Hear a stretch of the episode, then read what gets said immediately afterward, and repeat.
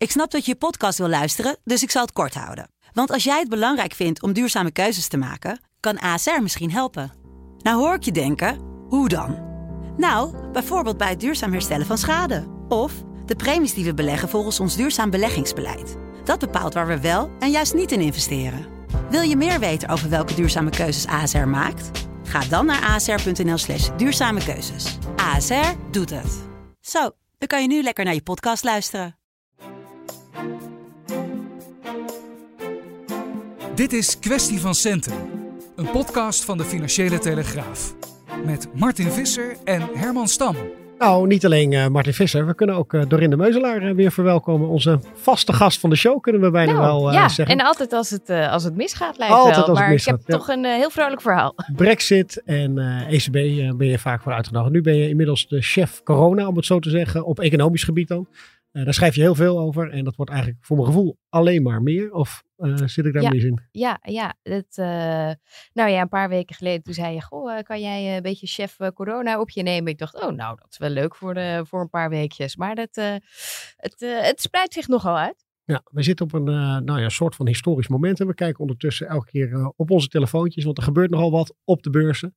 Uh, vol, uh, de, de, verrast het jullie uh, zelf ook dat het nu zo'n enorme impact begint te krijgen, economisch gezien? Nou, nee, inmiddels niet meer. Want je ziet al die maatregelen die worden genomen. Hè, in Noord-Italië in, in, in lockdown. Uh, in Nederland, in Brabant blijft iedereen thuis. Chinese fabrieken die uh, zouden opstarten. Maar dat gaat allemaal nog lang, uh, lang niet zo snel. Dus inmiddels snap ik best dat er heel veel paniek en ook heel veel zorg is. En ook nog heel veel vraagtekens. Want ja, we weten ook gewoon, het is nog steeds heel lastig om de impact van dat virus te duiden. Maar dat het hele grote gevolgen heeft, dat is wel zeker. Ja.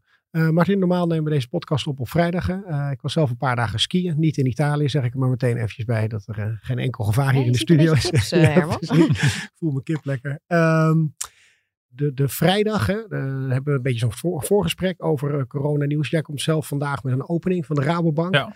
Een, een algehele recessie dreigt. de, de, de ik vraag ook aan jou, van hoe serieus moet je het nu nemen? Waar staan we op dit moment? Ja, nou ja, mij verbaast op zich wel weer de, hoe snel dan de analyse escaleert, zeg maar. Uh, dat aanvankelijk schreef hij nog verhalen over dat de beurs nou heel koeltjes reageerde. En ineens gaat het dan in de overdrive. Het is een beetje of of stilstaan. En wat ik dan wel verrassend vind, is het dan op een gegeven moment is het dag na dag. Um, uh, ja, alsof er steeds iedere dag weer nieuw slecht nieuws is. Nou goed, dat is natuurlijk, dat is natuurlijk wel een beetje de vraag. Maar wat je natuurlijk nu ziet, in het begin zag je heel veel analyses vanuit economische bureaus, ook van de banken. Van uh, ja, uh, nou, dit is sowieso slecht nieuws, maar het hangt heel erg vanaf hoe lang het duurt. En dan bleef het dan bij een soort kwalitatieve beschrijving. En heel voorzichtig aan durven analisten het aan of proberen ze het aan om te kwantificeren. En onder andere de Rabobank heeft dat gedaan. Die, uh, die hun basisscenario flink heeft verlaagd. In tegenstelling tot het Centraal Planbureau. Dus zij verwachten bijvoorbeeld in Nederland al een halvering van de economische groei dit jaar als gevolg van de coronaschade nu al. Ja. Um, het Centraal Planbureau zei 1,4 procent. Ja, nog die wel hebben, groeien. Dus ja, die hebben gek genoeg hun raming iets verhoogd. Uh, niet vanwege corona uiteraard, maar om, om, andere redenen. En kwamen wel met, een, met een, nog een scenario daarnaast van stel dat het nou ernstiger wordt. En dan nog bleef, de economische groei, uh, bleef Nederland economisch groeien. Um, de Rabo en de andere banken zijn veel pessimistischer nu al op basis van wat we nu al weten. Uh, en uh, nou, het verhaal wat ik had ging dan vooral ook over van, nou, stel nu dat het niet hierbij blijft, van zover als we nu zijn. Maar stel dat je um, ja, China, Korea, Korea Italiaans-achtige toestanden gaat krijgen in nog veel meer landen dan deze drie. Uh, met allerlei vormen van lockdowns, waarbij misschien de productie stilvalt in fabrieken. Waarbij het openbare leven geheel of gedeeltelijk tot stilstand komt in veel meer landen. Hoe zou het er dan uitzien? En dan mm. is het antwoord dat wordt een wereldwijde recessie. En dat ja. is wel een vrij heftig scenario.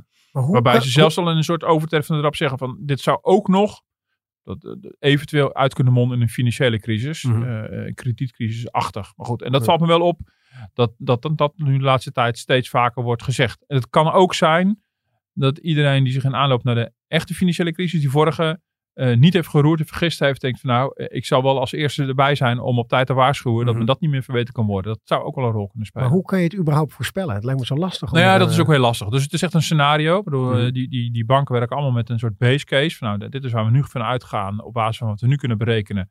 Nou, dan zie je dus dat voor Nederland blijft, er gewoon, het blijft de economie groeien. Uh, Duitsland overigens zit dan volgens uh, deze de verwachting van de Rabo nog al wel in een recessie. Maar die zit al ongeveer op nul groei.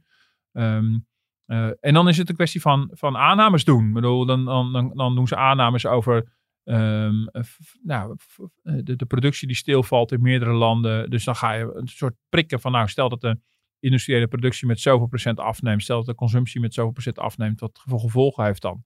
Hmm. Heeft dat? Nou ja, dan kan je natuurlijk wel redeneren wat je erin stopt, krijg je er ook weer uit. Ik bedoel, als je gewoon zwartgalligheid in een model stopt, dan komt er ook zwarte derry weer uit. Nou, dat is dus hier gebeurd. Het is een Ja. poging om het te kwantificeren. En ook gewoon om te alarmeren van jongens, dit zou kunnen gebeuren. Ja.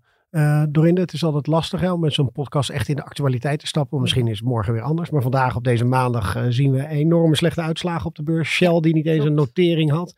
Kan je eens uitleggen buiten het coronavirus wat die hele oliecrisis en, en de, hele, de, de, de strijd erom, wat, wat dat voor invloed heeft? Ja, ja, nou, ik zag vanochtend eh, de beursopening en eh kroop mij, bekroop mij een beetje het gevoel van, nou, houdt het dan nooit op? Hè? Na die eh, hele, hele zware verliezen door corona stort nu de olieprijs in. Ik dacht zelf, nou, dat is goedkoop tanken, dus ik Mhm. vond het wel prima. Mhm. Maar dat is natuurlijk een beetje te simpel gedacht. Ehm, wat er dit weekend is gebeurd, was een meeting van de OPEC. Dat is een kartel van de belangrijkste olieproducerende landen. Het, het was zelfs OPEC plus. Ehm, en daar ontstond ruzie, want Saoedi-Arabië wilde de olieproductie eh, verlagen met nog eens anderhalf miljoen vaten per dag. En de olieproductie is al wat beperkt en dat wilden ze nog een tandje opschroeven. En Rusland zei, nou, dat doen we, dat doen we niet. Want Rusland zei, eh, officieel wilden ze dan een beetje afwachten hoe groot dat effect van het coronavirus eh, op de economie nou gaat zijn. Maar ja, er spelen natuurlijk nog veel meer belangen bij die olieprijsbeperking. Wat Rusland ook wil, is een beetje de VS dwars zitten. Want die, hebben, die produceren veel schalieolie. Dat is een heel duur productieproces. Dus als je die olieproductie eh, een beetje gaat beperken, dan drijft de prijs op. Dat is goed voor de eh, Amerikaanse olie, eh schalieolieproducenten. En Rusland is heel boos op de VS, want ehm, die hebben allerlei sancties ingesteld.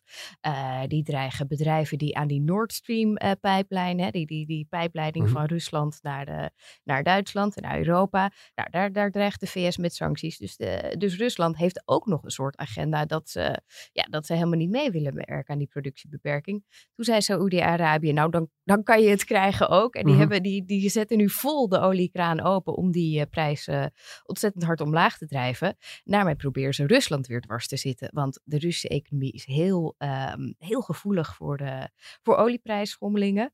Ehm, maar voor Saoedi-Arabië is dit ook wel weer een risico. Want die zijn ook niet immuun voor prijsschokken.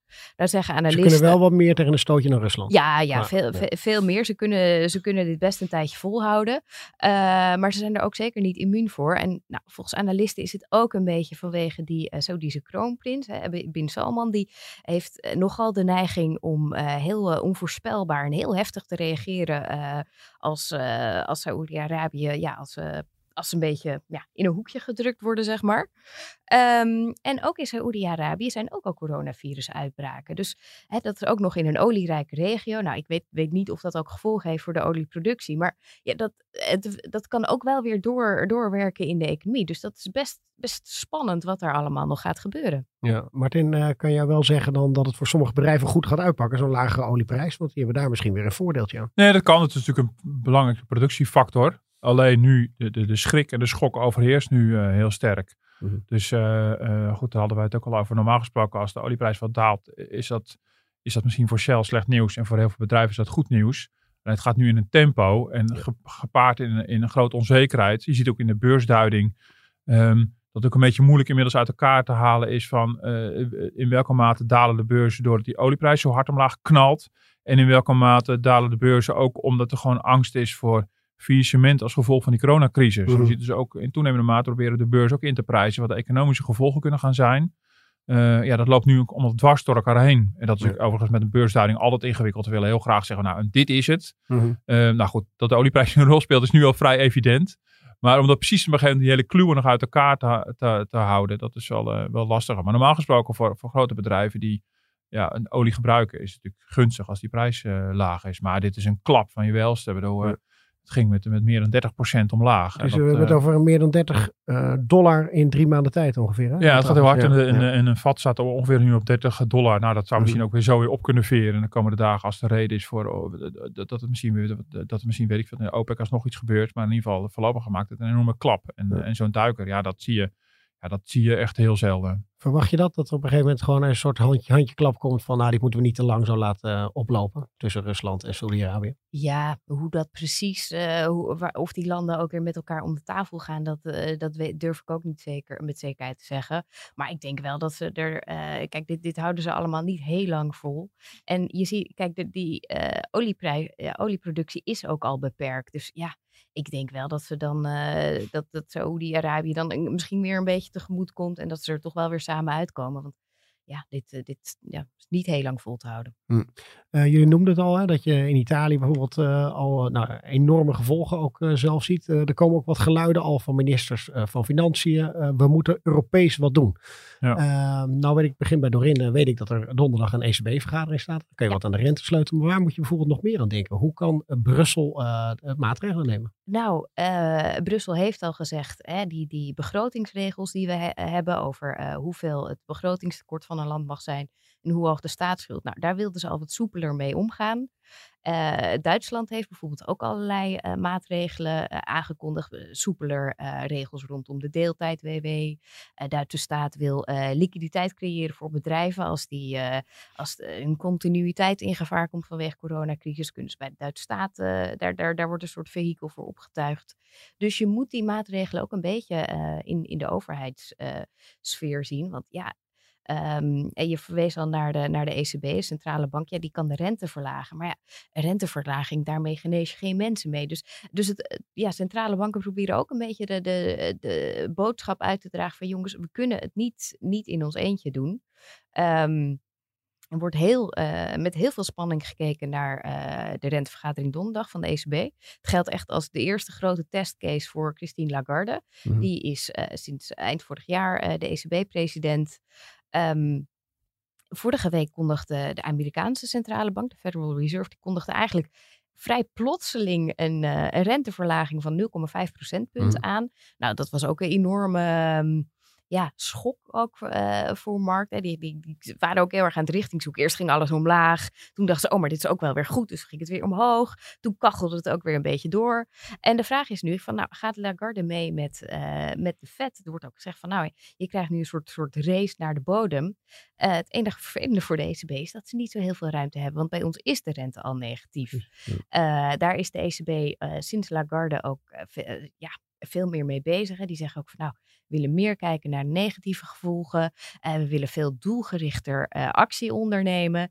Dus de verwachting is ook een beetje dat de ECB donderdag iets gaat aankondigen als uh, steun voor banken. Ze ja. hebben al een, uh, loket. En van we staan klaar en zo. Precies. Ja, ja, ze, ze, hebben al een loket voor, de, voor goedkope leningen. Misschien dat ze, dat ze die, die voorwaarden voor banken wat gaan versoepelen. Dat ze het veel directer proberen aan te pakken in plaats van een renteverlaging. Hm. Ja, dat is een soort schot hagel. Die rente is al heel laag. Nog lager is, zijn heel erg grote vraagtekens of dat de economie nou gaat helpen. Martin Visser, altijd dol op renteverlaging. Hè? Daar ben je een, ja, altijd een kritische blik op. Uh, ja. Maar verwacht je het? Of uh, nou zou je het echt een heel slecht plan ik, vinden? Ik denk dat de Fed uh, de ECB een hoek heeft gedrukt. Ik bedoel, um, denk ik. Dus ik ben, ja, ik ben ook heel benieuwd. Maar dat gaat Lagarde niet zeggen hoor, donderdag. Nee, dat gaat ze natuurlijk, natuurlijk gaat ze dat niet zeggen. Maar dat is, ik denk dat het voor de ECB een heel onaangename verrassing was.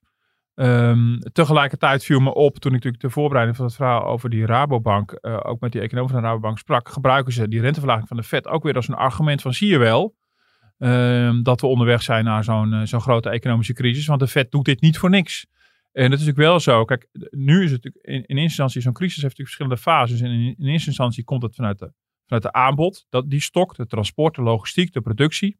Uh, ja, dan kan je aan die renteknop draaien wat je wil. Je kan er een zwaai aan geven en een slinger, maar dat heeft helemaal geen zin.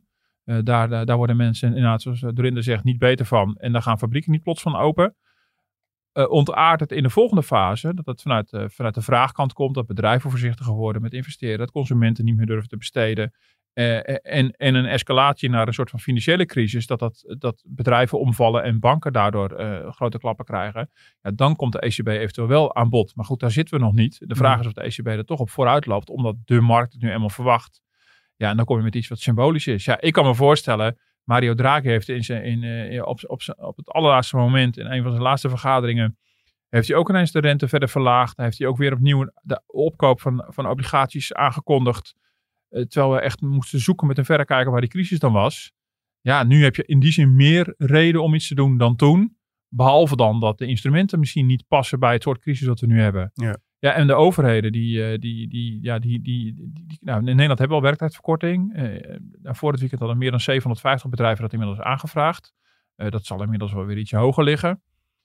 Het ziet eruit dat dat vooralsnog goed functioneert. Ehm, ja, waar kan je dan naar kijken? Hoe je moet ook zorgen dat je gezondheidszorg op orde is. Ehm, eh, ja, wat ik wel hoor is eh, misschien belastingverlaging of iets, iets van die, die aard. Mhm. Maar ook dat is natuurlijk de vraag. Ik bedoel, als, als consumenten en bedrijven voorzichtig worden door die coronacrisis.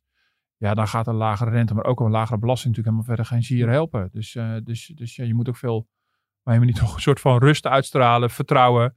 Ehm, ja, in het ergste geval de overheidsuitgaven misschien wat op laten lopen. eh, op die manier een beetje de economische eh, krimp eventueel te, te, te stutten. Ja, je zei net al, hè, van misschien zijn we wel wat eh, overvoorzichtig na die vorige crisis. Is er niet wat, daardoor wat extra angst? Of? Nou ja, dat zou wel kunnen. Dat, Ja. valt me, dat valt me natuurlijk al langer op. Dat geldt voor mezelf, maar ook gewoon voor heel veel mensen die ik spreek. En dat zie je bij, bij, ook bij, bij lezers en luisteraars. Ons referentiepunt is steeds die grote financiële crisis van 2008, 2009.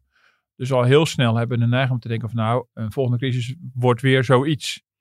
Ehm, en daarom valt het me nu op dat dat scenario nu ook voorzichtig gaan, ook door economen uit de kast wordt gehaald. Maar daar zijn we, we- daar zijn we nog niet. Ik bedoel, Mhm. daar kan het wel een uitmonden. Ik bedoel, dat weet ik niet. Ik bedoel, Ja.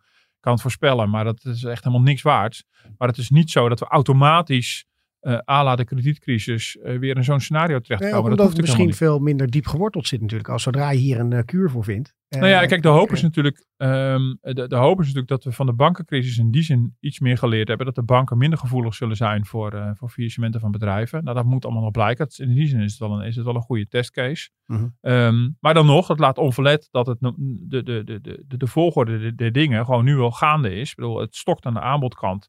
Eh, de, de lockdown in China, eh, de aanbodstok, die ziet de internationale handel krijgt grote klappen. Eh, dus de spullen komen niet op tijd vanuit China in de Rotterdamse haven. De productie in Europa gaat problemen ondervinden.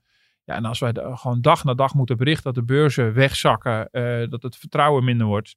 Ja, dan krijg je op een gegeven moment ook een effect aan de, aan, aan de andere kant. Dat de consument, nou de consument heeft nu al reden om heel terughoudend te zijn met vakanties te boeken. Nou, dat kan me goed voorstellen. Dus dan wacht je gewoon even af. Dat is Ja. nogal logisch. De reisbranche baat ervan. Ik sprak gisteren nog even de ANVR voor een, voor een stuk voor, eh, voor, van het weekend online. En die zeiden, ja, mensen kunnen gerust boeken hoor. Want eh, als het code rood is, dan betalen we toch weer terug. Ik denk, ja, eh, ik zou het niet doen. Ik bedoel, Mhm. ik ga er niet over. Maar ik zou het dus even rustig afwachten. En eerst maar even kijken wanneer deze storm is gaan liggen. Dus daar zie je natuurlijk begrijpelijkerwijs al. De toeristenbranche heeft krijgt grote klappen. En het kan natuurlijk zijn dat mensen ook met andere soorten uitgaven denken van e- even aankijken. Ja. Dat is nog niet gaande, maar dat is wel de logische volgende stap. Toch zie je wel wat bemoedigende geluiden, toch uit China. Van fabrieken die weer open gaan. Eh, ik las een verhaal eh, van een Philips-man in eh, China. Die eh, sinds drie maanden dat de fabriek daar weer gaat draaien. Mhm. Of, of je kijkt me aan van nou helemaal niet Herman. Nou ja, het is, sowieso is het heel erg lastig vanuit hier eh, te bekijken. Want ik spreek ook veel mensen die zeggen, nou ja, die cijfers uit China, het zal allemaal wel. Maar hè, de cijfers uit China moet je eh, wel vaker met een korrel zout nemen. Dus de vraag is ook nu hoe snel die productie weer opgestart eh, kan gaan worden. Bemoedigende cijfers wel over het aantal besmettingen. Het aantal besmettingen ligt eh, iedere keer lager dan het aantal mensen dat geneest. Dus eh, qua, nou ja, nogmaals, je moet die cijfers misschien met een korrel zout nemen. Maar dat is wel een bemoedigend signaal. Dus de hoop is dat fabrieken dan weer, dan weer hun deuren openen, dat die productie weer op gang komt. Dat ook die goederen stromen, hè, dat al die containerschepen weer, weer kunnen gaan varen. Maar dan nog ehm, zit daar ook een vertragend effect in. Want stel, je bent een bedrijf dat uh, zijn spullen uit een, uh, via een containerschip uit China naar Nederland krijgt. Nou voordat zo'n boot wegvaart en, en, en hier aankomt, ben je zo acht weken, nou vier tot zes weken verder. Dan moet het nog door de douane, het moet allemaal ingeklaard worden. Kan, weet je, per saldo ben je al gauw twee, uh, twee maanden verder voordat het allemaal hier Mhm. is. Dat moet je als bedrijf wel, dan moet je wel het vet op de botten hebben om, om zo'n periode uh, ja, door te komen. Dus ja, ja heel bemoedigend uh, vind ik het allemaal nog niet. En dat is dus ook de angst dat, hè, wat, wat, wat Martin net ook omschreef, dat, dat het dan een. Um, een shock voor de, voor de aanbodkant is, maar dan ook voor de vraag. Hè, dat, dat consumenten ook gaan denken, nou, het is allemaal wel heel spannend. En ik denk dat een deel van die maatregelen, ook vanuit de centrale banken, ook uh, de oproep om belastingverlagingen, dat die ook een beetje gericht zijn om dat vertrouwen te stutten, om te zorgen dat het niet verder uitbreidt. Naar, ja, de grap is dat er tegelijkertijd omgekeerd natuurlijk gebeurt. Ja, ik bedoel, als ja. ik inderdaad de Federal Reserve out of the blue, niet tijdens een officiële rentevergadering, ineens de rente verlaagt met 50 basispunten, dan kan je ook denken, zie je wel, paniek. Mhm. eh, en een Nout Welling die bij Buitenhof uh, zegt toch niet te panikeren. En toch ging hij, haalde hij de watersnoodramp erbij. En weet ik veel wat hij, wat hij voor uh, enorme historische events erbij haalde. Uh, ja, om zijn verhaal in te kleuren. Maar we moesten wel rustig blijven. Ja, ja dat is, ja, je ziet die balans is echt... Ik word daar op... niet heel rustig van. Nee, je wordt daar niet heel rustig hoor. van. Ik bedoel, dat is toch, die balans is echt ongelooflijk ingewikkeld. Je wil mensen ook weer niet voor de gek houden. Dus het is... Ja, Ja, het, is maar het wordt ons ook verweten hè, als media natuurlijk. Dat, je dat, uh, Ja. dat we te veel berichten Nee, hierover. zeker. Dat vind ik ook heel lastig. Ik kreeg natuurlijk vanmorgen op Twitter ook meteen... aan aanleiding van het verhaal over de Rabo met die, met die wereldwijde recessie. Dat is natuurlijk ook lastig. Dus uh, nou ja, we, we, we, hebben hier afgesproken dat we, uh, dat we dat zo feitelijk en zakelijk mogelijk blijven. Dat we dingen geserreerd brengen. Maar ja, eh, we kunnen natuurlijk niet uh, zulke analyses achterhouden. Dat zou ook heel erg raar zijn. Mhm. En, dus nee, maar zeker. Ik bedoel, dat is, daar spelen natuurlijk met z'n allen een rol in. En zo veroorzaak je het zelf ook weer deels. Dat is ook een beetje het gekke eraan. Maar, uh, en dat zie je natuurlijk op de beurs ook. Dat is niet alleen met de gewone consument, maar dat is met de belegger natuurlijk ook. Bedoel, die kon uh, drie weken geleden natuurlijk ook al aanzien komen dat dit grote economische gevolgen had. En blijkbaar was er ineens iets nodig, waardoor mensen dat massaal in de gaten hadden. En dan, uh, en dan worden die aandelen. Nou ja, dat, dat het echt op de beurs, uh, dat de vlam in de pan sloeg, dat het daar ook veel mee te maken met het uh, aantal besmettingen buiten China. Want eerst werd gedacht, nou ja, Chinees probleem, allemaal heel vervelend. Zal wat gedoe zijn voor, de, voor fabrieken. Maar toen het ook in Italië echt losbarst en toen, toen mensen eigenlijk, en, en beleggers ook, eigenlijk zagen hoe snel dat om zich heen kon grijpen. Toen was Ja. er wel een soort moment dat iedereen dacht, oh, dit is, dit is echt wel wat groter dan we eerst dachten. En Ja. toen, ja, toen ging het heel hard. Ja, ik kan me nog wel iemand anders herinneren die ook dacht van dat is een probleem ver weg. Eh, Op wie doe je? Maar ja, ja nee, ik, doe, ik doe het op mezelf. Bedoel, nee, maar je ziet, je gaat, je gaat verschillende fases hierdoor. Dus, Ja, eh, ja. eh, en nu, ja, het cliché van nou, dan komt het wel heel dichtbij. Nee, maar je ziet, dat zie je natuurlijk. Ik, En, ha- eh, ik had het fragmentje eigenlijk klaargezet. Zullen we die anders eerst even luisteren? gek genoeg ben ik er niet bang voor. Dus het, voor mijn gevoel staat het nog echt wel een beetje ver van me af. Kom ik nooit op een cruiseschip, misschien altijd ook. maar, maar goed, op zich is het... Ik bedoel, en dan ga ik ook ervan uit dat inmiddels dat er zoveel tijd verstreken is dat, dat, dat de Nederlandse gezondheidszorg zich goed heeft kunnen voorbereiden. Maar natuurlijk op zich is het een beangstigend scenario. Ehm, maar, maar goed, vooralsnog blijft het grotendeels daar. is niet om je te pesten hoor, Martin. Want volgens mij dacht iedereen eh, twee weken geleden van moi. En Nee, dat het gaat ook vooral ook over gezondheidsrisico's. En dan nog hoor, ik bedoel, eh, ehm, eh, je, ziet zich dat, dat, je ziet het zich ook ontvouwen natuurlijk langzamerhand. En ook weer grote verschillen tussen hoe het in, in Italië gaat en hoe het in Nederland gaat. Nou goed, deze uitspraak is misschien over een week ook weer totaal achterhaald. Vooralsnog zijn bijvoorbeeld in Nederland de sterftecijfers geringer dan in sommige andere landen. Dat is natuurlijk wel opvallend. Ehm, maar ja, het punt blijft natuurlijk, ik bedoel, ook al is, is het sterftepercentage van, de, van dit virus relatief bescheiden. Eh, de angst is natuurlijk, als je dit gewoon zijn gang laat gaan en de uitbraak wordt nog veel massaler dan eerst, dat je de gezondheidszorg zo totaal overbelast. Dat ontwricht ook weer. Dat is ook een beetje het rare. Want de maatregelen die worden genomen van overheidswegen, die ontwricht een samenleving ook. Dus, eh, eh, want de grootste economische schade komt ook niet door de ziekte en de sterfte, maar die komt door de maatregelen om de virus zoveel mogelijk in te dammen, dan wel te vertragen. Dat is, eh, ja, en dan zie je, dan gaat de gezondheid boven alles. Op zich vind ik dat ook heel erg goed. En dan Mhm. nemen we die economische schade voor lief. Maar dat had ik ook, nou goed, op Twitter kwamen ook wel discussies over. Ja, maar het is toch uiteindelijk maar een griep. Ja, behalve dan dat het een griep is die voor ons nieuw is, die we niet kennen, waarvan we niet helemaal zeker zijn hoe groot de effecten zijn. Eh, mensen zijn er niet tegen beschermd, mensen zijn er niet tegen ingeënt. we Ja, hebben dan- er ook geen, eh, geen vaccin nog. Nee. Hè? Normaal hebben we wel de griepprik. Precies. Mhm. En eh, dat is natuurlijk een, en helemaal zekerheid over die sterftecijfers hebben we natuurlijk ook nog niet. Dus dat moet je allemaal gaandeweg ontdekken. Dus kunnen autoriteiten niet anders dan proberen het in te dammen in eerste instantie en in de tweede instantie zoveel mogelijk vertragen. Ja, en dat kan enorme eh, economische repercussies hebben. Ja. Heb jij er persoonlijke angst voor, eh, Dorinde? We hadden hier vanochtend een eh, jarige. Toen worden natuurlijk alweer de grappen gemaakt van doen we dat nog wel elkaar Ja, ik heb hem wel met drie zoenen gefeliciteerd. Dus ik ben Ja. eh, niet heel bang. Ik merk wel dat ik mijn handen veel vaker was. Eh, wat, wat eigenlijk helemaal niet prettig is, want je krijgt ontzettend droge poten. Nou, ja, ja. Ehm, hè, er hangen hier bij ons op de toiletten ook uitgebreide instructies. Dus ja, persoonlijk ben ik, ja, ja. Ik loop nu natuurlijk het risico dat je over een paar weken ook een fragmentje van mij laat horen. Maar nee, ik ben er nog niet heel erg bang van. Ik ga ook nog gewoon leuke dingen doen en naar bijeenkomsten van, eh, van meer dan eh 50 mensen. Nou, toevallig was ik vorige week bij een, eh, bij een conferentie. En er werd ook gezegd eh, door die organisatie, ja, nou ja, we hadden nog in een aantal landen bijeenkomsten staan. Die zijn allemaal gecanceld. Een aantal sprekers konden niet komen, want die mochten mocht van hun baas niet, eh, niet Londen uitvliegen. Maar mochten ze van hun baas wel weer gewoon in de metro, waar de, Mhm. waar de ja, dicht, mensdichtheid zeg maar zeker zo hoog is als in een vliegtuig. Dus ja, ik, ik vind het ook heel lastig om te zeggen van ja, hè, de, al die maatregelen helpen. Dus dat, nou ja. Ja. Maar grote bedrijven zijn natuurlijk wel mee bezig. Hè? Ik bedoel, eh, inderdaad, je mag misschien wel die metro in. Maar wat je grote bedrijven natuurlijk ziet doen, is maatregelen nemen om te voorkomen dat complete afdelingen ziek worden. Ja. Dus voor grote bedrijven, eh, overigens voor kleine ook, maar voor grote is dat misschien iets makkelijker te organiseren. Die zijn heel strategisch bezig. Hoe kunnen we onze continuïteit waarborgen? Dus dan krijg je dingen als, eh, nou ja, dat horen we bij ABN AMRO bijvoorbeeld, eh, dat er wordt gezegd, je mag niet meer naar bijeenkomsten met meer dan tien mensen. Ehm, en bij de Rabo eh eh, hoorden verhalen over dat personeel over het hoofdkantoor verspreid over meerdere vestigingen. Ja. Dus allemaal maar te zorgen. Er was een accountant waar ze alle vergaderingen überhaupt hebben afgeblazen. Ehm, eh, ja, en dan ga je inderdaad wel weer die, die, die, de- de- het- coronavervoer in, in, in de tram of, of, of, of de trein. Maar ja, om in ieder geval te voorkomen dat hele kluiten van collega's eh, elkaar allemaal aansteken. Dat ineens een hele afdeling bijvoorbeeld uitvalt. De ECB eh, is bezig om eh, iedereen een dag thuis te laten werken. Om te kijken of, nou dat gaat om, om meer dan 3500 mensen. Of de bank kan functioneren als iedereen thuis werkt. Goldman Sachs las ik een verhaal over. Die een soort kantoor heeft buiten de Londense City als een soort terugvaloptie. Dus iedereen is ermee bezig. Bij ons in de kerk er zijn de regels voor het avondmaal aangepast. Ja, ja. Voor, voorheen zaten we heel onhygiënisch uit diezelfde beker te Ja. leveren. Goed voor de me Serieus. sowieso En, goed als dat eh, aangepakt wordt. gemeenschapszin. Maar eh, nee, we hadden vorige week kleine bekertjes, ieder, Mhm. ieder voor zich. En eh, nee, maar zo heb je dat. En mijn grote angst is niet per, primair, als je, persoonlijk, met de gezondheid.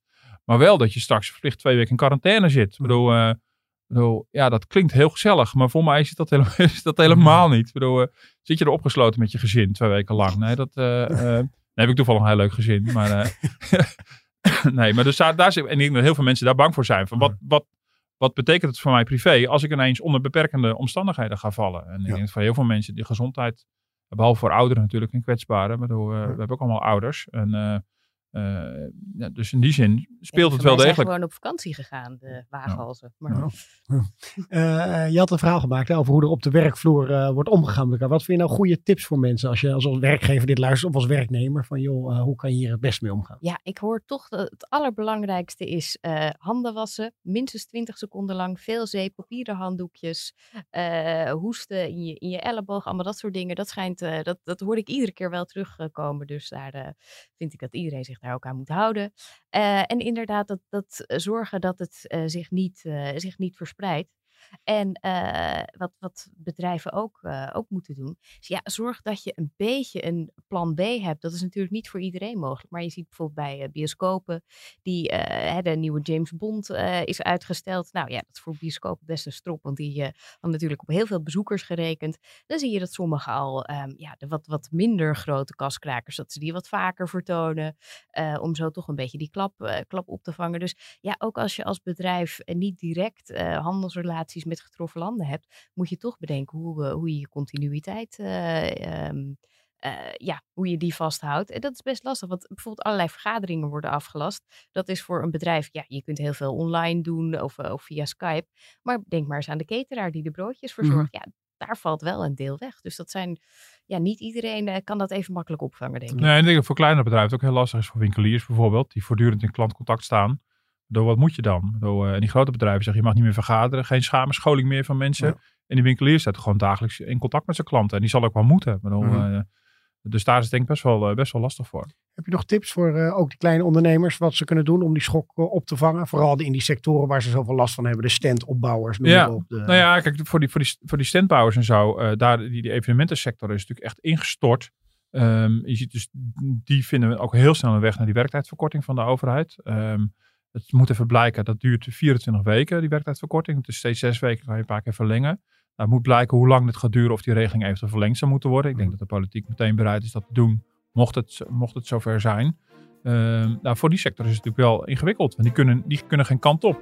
Kijk, als jij als ondernemer eh, bepaalde eh, weet ik wat onderdelen of zo uit China haalt, dan kan je nog proberen, en dat gebeurt ook wel, te kijken of je dat in een ander land kan halen. Dan, eh, dan, ben, je, ben je natuurlijk wel even zoet om, om dat te organiseren. Als het je lukt, dan kan je in ieder geval je productieproces weer veiligstellen. Maar eh, als je in die, in die congresbranche zit, ja, dan, eh, dan, ja, dan, dan kan je ook niet zo gek veel op dit moment. Mhm. Ik wil je hartelijk eh, bedanken. We zijn alweer door de tijd. En Wat we een vrolijk einde. Ja, Ja. sorry. Ja. We proberen altijd eigenlijk wel hè, iets opgewekter af te sluiten. Maar goed, het is een heel serieus eh, onderwerp. Ja, zeker. Ehm, eh, u kunt ons ook beluisteren op Spotify en op iTunes. En eh, blijf e-mailen naar podcast.dft.nl. Tot volgende week.